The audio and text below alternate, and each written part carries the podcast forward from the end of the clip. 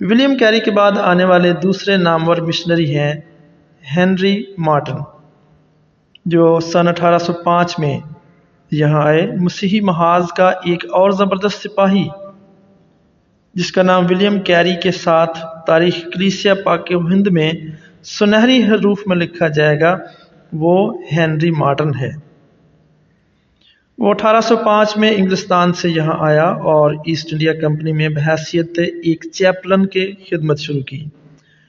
Henry Martin خدا داد قابلیت کا مالک تھا۔ اس نے پہلی مرتبہ نئے عہد نامے کا فارسی اور ہندی میں ترجمہ کیا۔ ایڈورڈ مور کے کہنے کے مطابق اٹھارہ سو دس تک وہ کانپور میں رہا۔ وہاں اس نے نہایت محنت شاکہ سے ہندی اور فارسی سیکھی۔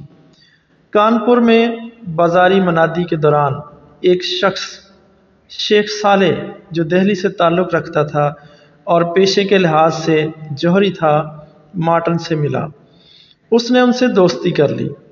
اگلے سال سن اٹھارہ سو گیارہ میں اس نے پادری ڈیوڈ براؤن کے ہاتھوں کلکتہ کے پرانے گرجا گھر میں بپتسمہ لیا۔ مسیحی نام عبد المسیح رکھا گیا۔ اس نے بعد میں ہینری کے ساتھ مل کر ہندی اور فارسی میں نئے عہد نامے کا ترجمہ کرنے میں بڑی مدد کی۔ مذکورہ نومرید مسیحی عبد المسیح ہندوستان میں سی ایم ایس کا پہلا کارندہ اور پہلا خادم الدین تھا۔ وہ دور جدید میں مسلمانوں میں سے پہلا شخص تھا جو خادم دین مقرر ہوا۔ ہینری مارٹن کے دل میں ایک تڑپ تھی کہ وہ نئے عہد نامے کا ترجمہ عربی زبان میں بھی کرے۔ پس وہ فارس سے ہوتا ہوا عراق چلا گیا۔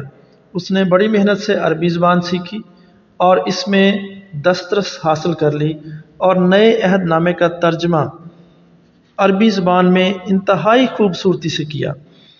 بابل کے اس مقام کے نزدیک جہاں سکندر اعظم نے وفات پائی تھی، خدا کا یہ نام اور خادم مشکلات برداشت کرتا، اپنے ترجمے اور منادی کے مبارک کام کو نبھاتا ہوا بتیس برس کی عمر میں جو عین شباب کی عمر تھی، سن اٹھارہ سو بارہ میں توخت کے مقام پر وفات پا گیا۔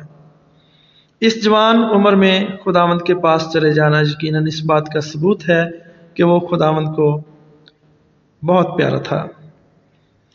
وہ جب تک جیتا رہا، خداوند کے ساتھ ساتھ چلتا رہا۔